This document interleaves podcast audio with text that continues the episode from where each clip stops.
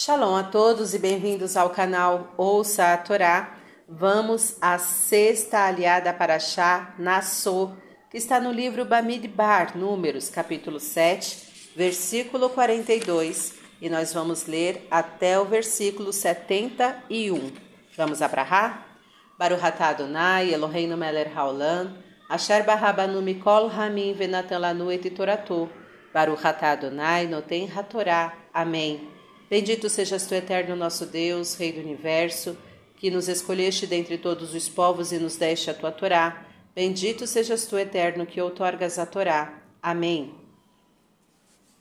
No sexto dia, ofereceu o príncipe dos filhos de Gad, Eliasaf, filho de Deuel.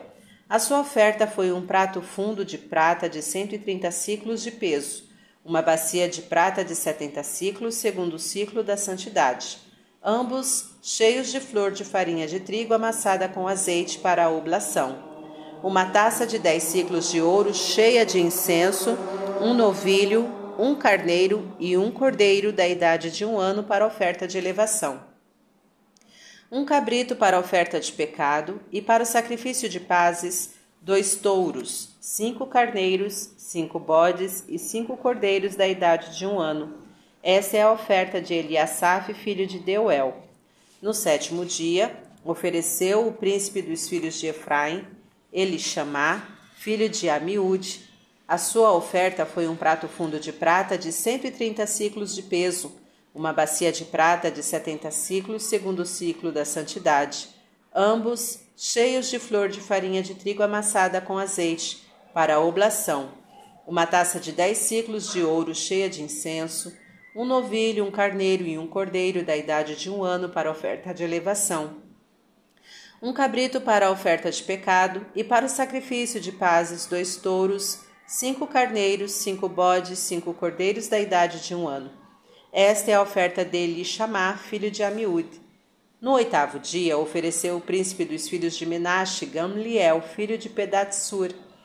A sua oferta foi um prato fundo de prata de 130 ciclos de peso, uma bacia de prata de setenta ciclos, segundo o ciclo da santidade. Ambos cheios de flor de farinha de trigo amassada com azeite para a oblação, uma taça de dez ciclos de ouro cheia de incenso, um novilho, um carneiro, um cordeiro da idade de um ano para oferta de elevação, um cabrito para a oferta de pecado e para o sacrifício de pazes, dois touros, cinco carneiros, cinco bodes e cinco cordeiros da idade de um ano. Esta é a oferta de Gamliel, filho de Pedatsur. No nono dia, ofereceu o príncipe dos filhos de Benjamim, Abdan, filho de Guidoni. A sua oferta foi um prato fundo de prata de 130 ciclos de peso, uma bacia de prata de 70 ciclos, segundo o ciclo da santidade, ambos cheios de flor de farinha de trigo amassada com azeite para a oblação, uma taça de 10 ciclos de ouro cheia de incenso, um novilho, um carneiro, um cordeiro da idade de um ano para oferta de elevação, um cabrito para a oferta de pecado, e para o sacrifício de pazes, dois touros, cinco carneiros, cinco bodes, cinco cordeiros da idade de um ano. Esta é a oferta de Abidã, filho de Guidoni. No décimo dia, ofereceu o príncipe dos filhos de Dan, Riezer, filho de Amishadai. A sua oferta foi um prato fundo de prata de 130 ciclos de peso, uma bacia de prata de 70 ciclos, segundo o ciclo da santidade, ambos cheios de flor de farinha de trigo amassada com azeite para a oblação, uma taça de 10 ciclos de ouro cheia de incenso, um novilho, um carneiro, um cordeiro da idade de um ano para a oferta de elevação, um cabrito para a oferta de pecado, e para o sacrifício de pazes, dois touros, cinco carneiros, cinco bodes, cinco cordeiros de idade de um ano. Esta é a oferta de Arriezer, filho de Amishadai. Amém.